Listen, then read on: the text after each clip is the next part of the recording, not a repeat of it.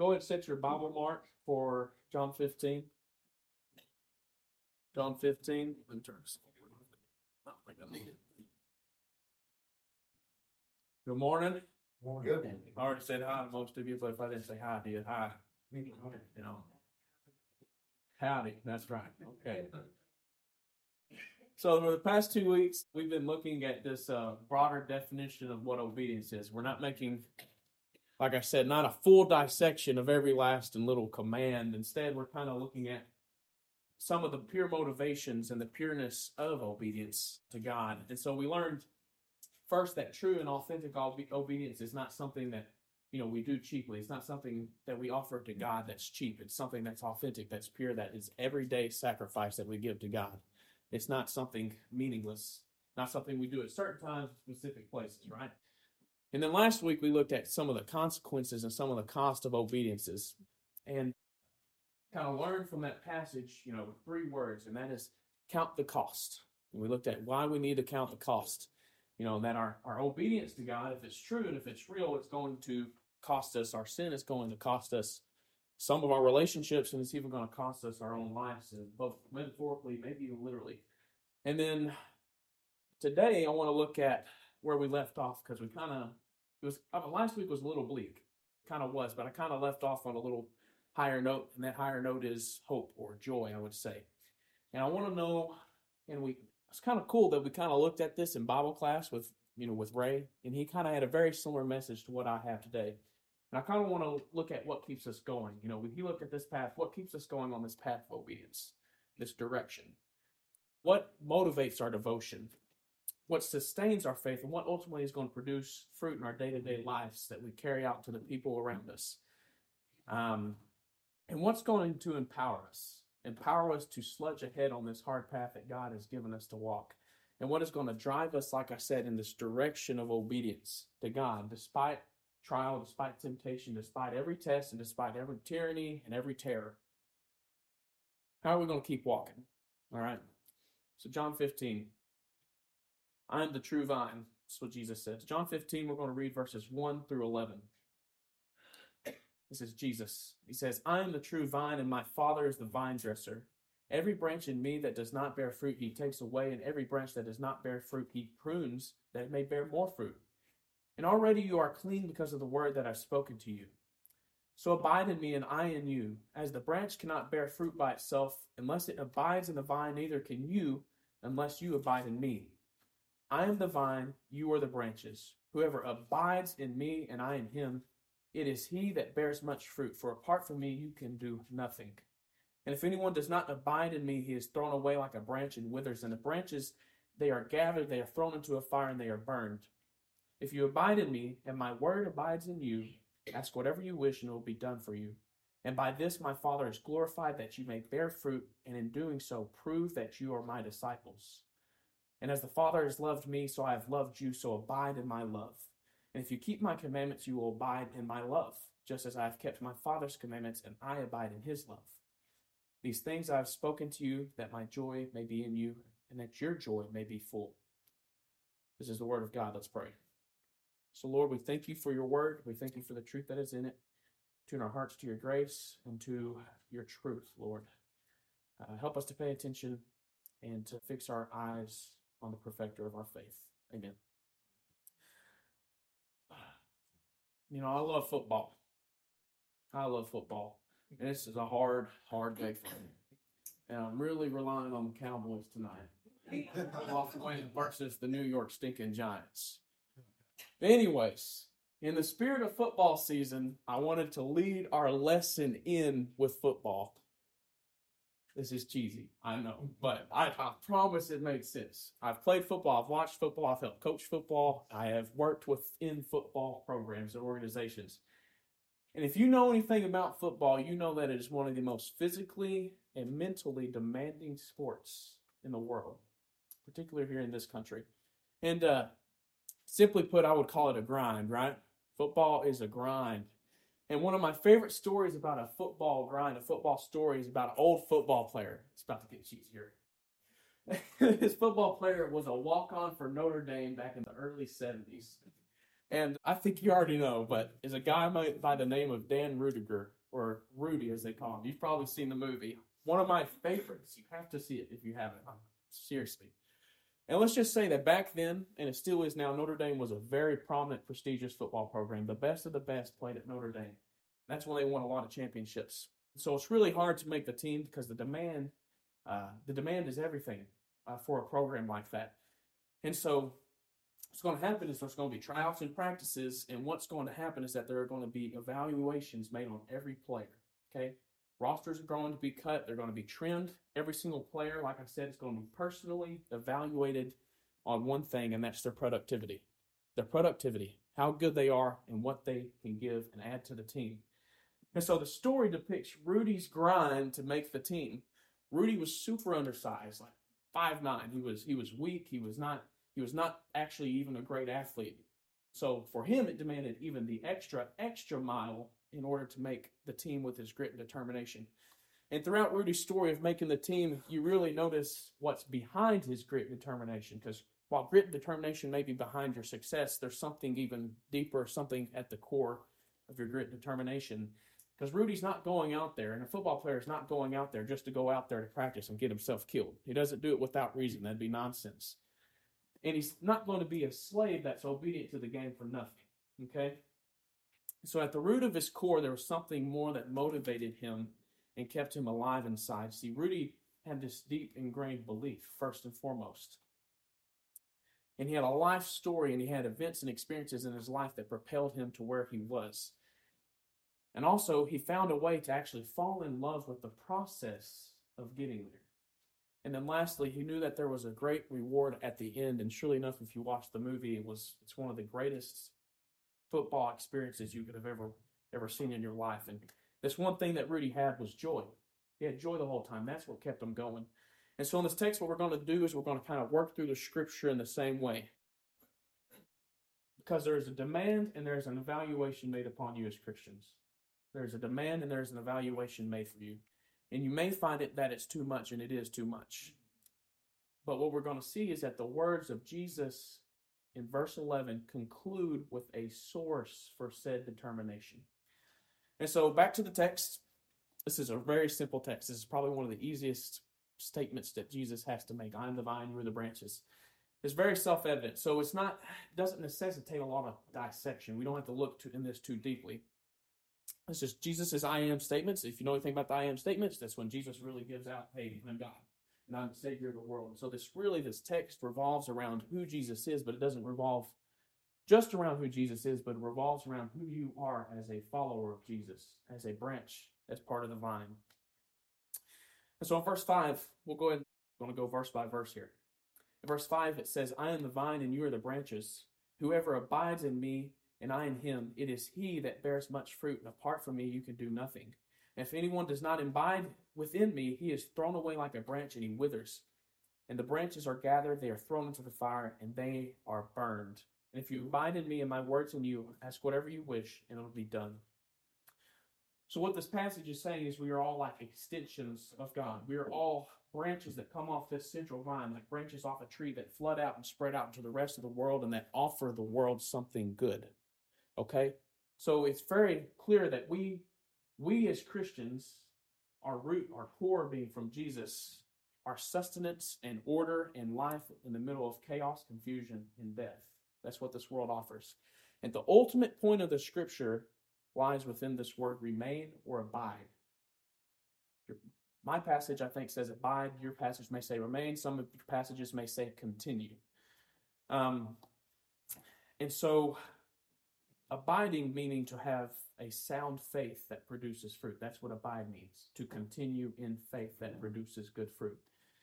A trust and a firm the God of the universe that's so firm that you are going to pretty much naturally produce this good fruit. And Jesus would say, and the rest of the Bible would actually say that apart from a faith that produces obedience, it is impossible to please God.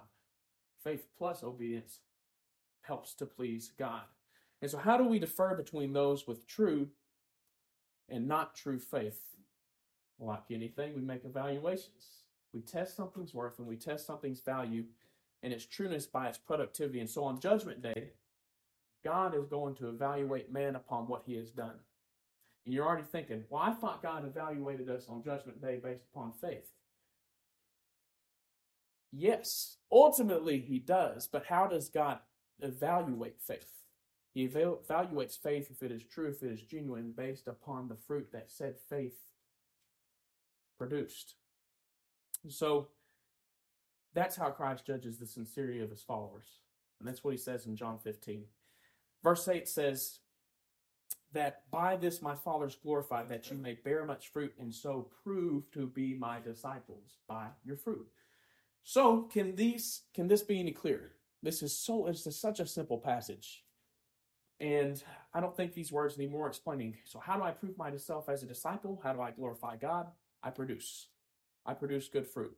I maintain my obedience. I walk with the Lord. I continue on this this this this straight and narrow path. And I think that these certain characteristics, ask yourself, are there certain characteristics about my person, about my work, and my fruit that help point to something that's within someone, Jesus, and something that is your faith, that is at the root of your existence. Verse 9 and 10 says, As the Father has loved me, so I have loved you, so abide in my love. And if you keep in my commandments, you will abide in my love, just as I have kept my Father's commandments, and I abide in his love. Again, abide, remain, continue. What does he say? Continue in. He says, continue in love. And what love is, is the fulfillment and the summary and the containment of every command and every form of obedience to God. Love for God, love for people, and so fulfill the commands of God, so fulfill the law of God. And he's saying that's what you do. That's your good fruit, is you obey. Obedience is the fruit of faith and the fruit of being a disciple of Jesus. And so, what maintains and sustains it all?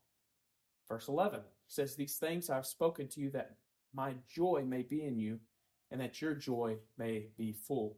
So our focus and our answer is joy. Super easy passage, right? And without this verse, everything that we have read and everything that we have talked about up until this moment is too difficult to complete. Is it not?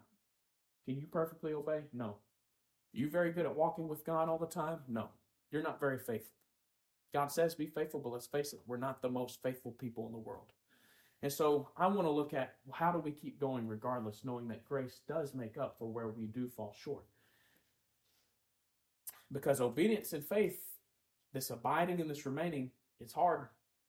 It's hard. It's a refinery. It's a grind. And it is a constant, this obedience is a constant battling against forces in this world, both seen and unseen. You're battling against something. And the truth is, you cannot win without joy. You cannot win without joy. And to be honest, I wonder not only can you not win, I wonder if it's impossible without joy. How do I abide successfully? How do I abide successfully while fighting an addiction? Or how do I how am I supposed to abide in life in a world that is naturally set against me because of my faith? Or how can I possibly still trust in God when I get sick? Or how can I trust in God and how can I still walk faithfully with God when He takes away someone I love? All right? At the worst, because sin's hard to avoid. Sin's hard to avoid. Satan is hard to defeat, and death is practically inevitable, right? So how do I win? What gives me, what provides me with the determination I need to obey, abide, and remain to run the race, as Paul says. Matthew Henry was an 18th century theologian, and he, he has a great quote that he had in one of his books, and he says that holy joy will be the oil to the wheels of our obedience. Holy joy will be the oil to the wheels of our obedience. It's like saying, Holy joy will be the WD 40 to my messed up doorknob or my, my car door, whatever's wrong with it, fixes anything. Okay, that's what he's saying. And so ultimately, I think there are three ways to classify joy.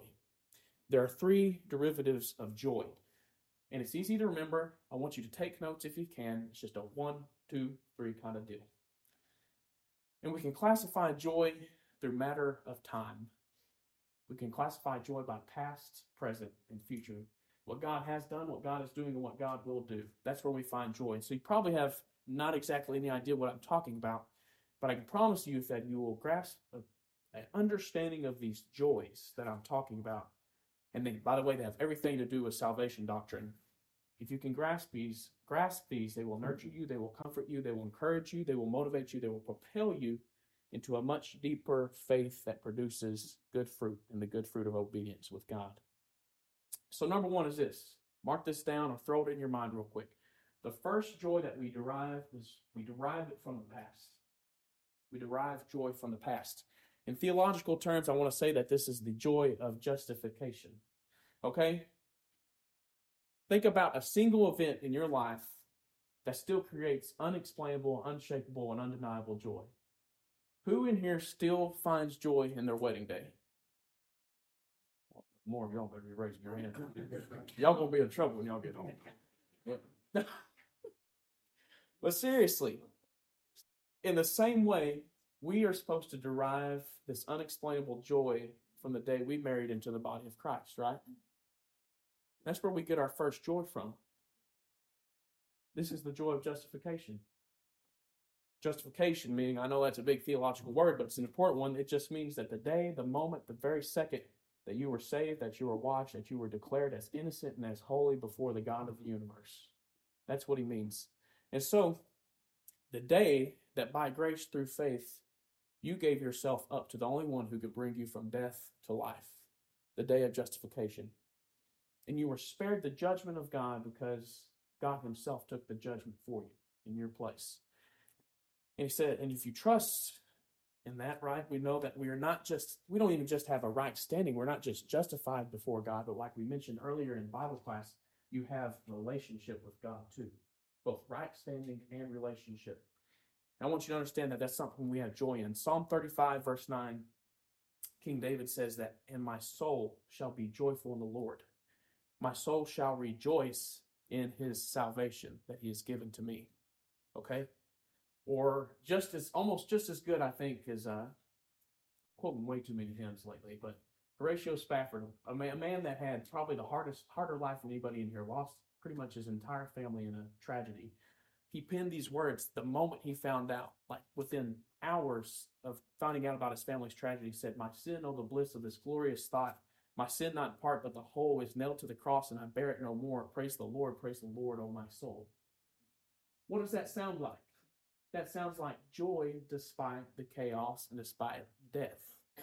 Joy in something that happened to him one time in the past that permeates through the rest of his life. And so when I say the joy, I guess the joy of the past and the joy of justification, that's exactly what I mean. Realize what is freely given to you. Realize what you have. And I promise you that it can help you walk this earth much more fluently. To me, I think about the fact that despite this world is going to bring certain hurts, I'll never have to suffer the forever eternal hurt of being separated and condemned by my God forever. It gives me a little bit of joy. It gives me a lot of joy. instead, I get to walk with Him in a process, which leads us to our second, our second joy. And this is the joy that we derive from right now, here in the present. The joy of sanctification. Another big theological word that's very important for us to understand. And so, what do you mean? Go back to football. So, we have a football player, and there are multiple things that play into his commitment and into his grit, into his determination. And anyone who has ever been a good athlete can attest to the process of becoming a great athlete. It's a demand, right? It takes obedience to the game. Coaches, my coaches always told us that we have to learn to not just fall in love with winning, but we have to fall in love with the process. We have to learn to fall in love with the work itself, that rep by rep, lift by lift, and hit by hit, we are beginning to love the game more and more and more. So that sustains us. And the Christian life of obedience is the same way. Because did you know, did you know that the Christian life of obedience is not supposed to be easy? In fact, if you can say that I have never had any rocky areas in my life, that are because of my Christianity, that is probably a good sign that we're probably not living very obediently, right? Right? I'm pretty sure it is, I think it's Paul who says that everybody who desires to live a godly life will be persecuted. There are going to be trials and there are going to be temptations and there are going to be tests that are going to actively come and they were going to push against you. They're going to push against you. And all of that really is a process. It is a refinery. It is a lifelong process. It is a marathon race, as Paul says, that begins the day you were born again. Philippians 1 6. One of the greatest promises of God. He says that he who began a good work, meaning who, he who justified you, he who began a good work in you is going to carry it on through the rest of your life until the day of Christ Jesus. So if God begins a good work in you, do you think he's going to finish it? You think God's going to fill that promise to sanctify you and to give you joy in that process? God is not going to fail. And so, day by day, and brick by brick, and trial by trial, God is crafting you and He's molding you by the power of His Holy Spirit that He gives you for your sanctification. And like the passage says, He's pruning the branches and He's clearing the weeds and He's watering you and He's giving you nutrients and He's giving you the sun and He's giving you all these wonderful things that you can be complete within the vine, that you can be complete in the vine by bearing good fruit, right? You people in here are undergoing the greatest single process in the history of the world. You are being morphed into something incredible. And so you're supposed to take joy in that because you should take joy in the fact that I am being molded into being prepared for heaven and to be prepared for eternity. And so, regardless of the consequences and the cost, God is what? God is working and He is building and He's molding you into a masterpiece. You are God's work of art. And in this process, in this process of day to day, I want you to be able to taste what is going to be given to you. I find this most often when I'm in the Word, when I'm in prayer in the morning. But I can there said it's it's I can't really put it in words, but there is this taste. There's this goodness in God that I cannot explain with my mouth. And I think David says the same thing. He says in Psalm chapter 19, verses 7 through 11, he says that the law of the Lord is perfect. It refreshes my soul. It says the statutes of the Lord are trustworthy, making wise the simple. The precepts of the Lord are right, giving joy to the heart. God's commands give joy. The commands of the Lord are radiant, giving light to the eyes. The fear of the Lord is pure, enduring forever. The decrees of the Lord are firm, and all of them are righteous. It says that the decrees of the Lord are more precious than gold, than much pure gold, and that they are sweeter. That the commands of God and walking in obedience in this process of sanctification says it is sweeter than the honey from the honeycomb. It says, By them your servant is warned, and in keeping them there is great reward. In keeping them now there is great reward. There's great joy now. And the reward, the sweetness, we're going to kind of end on this. The sweetness, this joy culminates in our third joy. Joy number three is joy that we derive from the future. And this is the biblical doctrine of glorification, I should say. This is the joy of glorification. This is the finality. This is the final thing that happens to us. Is one day you're going to be glorified. You're going to be made perfect and you're going to be given an immortal body and you're going to be raised from the dead physically, not just spiritually, but raised from the dead physically to everlasting life. And that's why Paul says that you need to finish the race because there is something at the end, something that you can see, that you can see just a glimpse of. And he says that is the crown of life for the one who endures, for the one who maintains faith in God. So I want you to picture this so I get an idea of this better. Imagine the most, and by the way, this is actually, this is not my analogy. This is not my allegory. This is actually one of my favorite preachers' allegories that he uses. And he says that the most, or I want you to picture this, anyways, the most mundane, the most monotonous, the most worrisome job ever. Some of you are like, I'm working it right now, dude.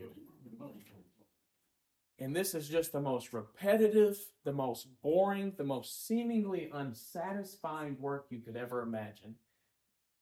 And now picture that there are two different men that both are working at this awful job, and they are both tasked with working this job for three years, and there's no getting out of it. They can't get out of it. They have to do it. They're under contract. And we're called the first man Bill.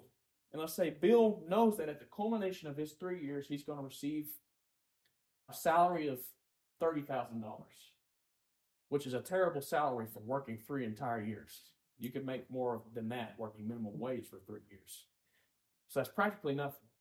And so, knowing that he's going to receive this measly reward, if we can even call it a reward, I think it's actually an offense. How do you think Bill is going to work, knowing what's at the end? Bill's not going to work very hard, is he? Bill's not going to try very hard. Bill is going to go through the motions every day. Bill is going to just die for work to end every day. Bill is going to work up just dreading the next 24 hours. And Bill is going to be unsatisfied in his work, and he's going to be wanting to do everything to get out of this job that he cannot get out of. Let's picture our second man. Let's say my friend Jack here has this works at the same job, and at the culmination of his job, he's going to be paid thirty million dollars, and he knows it. Thirty million. How do you think Jack is going to work for the next three years? He's going to work with diligence and he's going to work with care and he's going to make the most of every second. He's going to wake up every day excited for the workday and he's going to be absolutely thrilled and satisfied in his work. And he wouldn't trade his job for any other job in the world because what? Because he can see and because he knows that there is a promise at the end of the finish line. So, does knowing what's at the end affect your life now? Knowing what's in the past, knowing what's in the present, but really what's knowing at the end affects how you live today. Knowing what comes at the end, right? So, do you have this joy of obedience that I'm talking about? This ultimate joy that awaits you. You know, most of us, a lot of us in here, not me, not most of us, a lot of us are in our advanced years, in our wiser years. Up there, oh yeah, it's nice. I, I, I will sugarcoat that 100%. I'll sugarcoat much. But you, a lot of y'all in your advanced years, and a lot of you have seen a lot more, and you have been through a lot more than I have.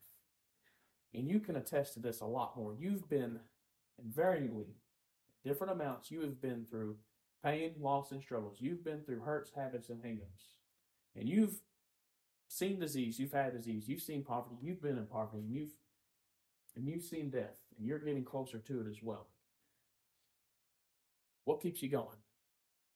What's your source of grit and determination to keep walking obediently with God? Because nothing else but cosmic joy, holy joy, is going to make you do that. This promise at the end, right, that there is going, you're going to wake up a day, you're going to close your eyes on earth, and you're going to wake up in the presence of your God with no pain, no trials, no death. In fact, the Bible says that those things are swallowed up and they're thrown away. Ray talked about that earlier in Bible class. It says that you, each one of you, gets to enjoy the presence of the God of the universe, the presence of the Son of God who justified you in the past, the presence of the Holy Spirit who sanctifies you in the present, and the presence of the Father who will glorify you on the last day. It gives me joy. I hope it gives you joy. So I'll end with 1 Corinthians 15 verse 51 through 55. Probably the mm, top three greatest chapters in the Bible, I think. It says, Listen, I tell you a mystery that we not we will not all sleep, but we will all be changed. It says that in a flash, in the twinkling of an eye, at the last trumpet, the trumpet will sound, the dead will raise imperishable, and we will have changed.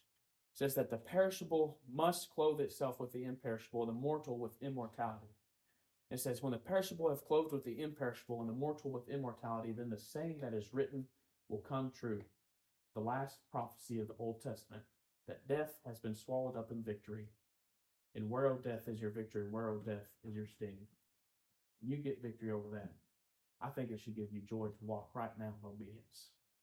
So remain or abide, continue, obey.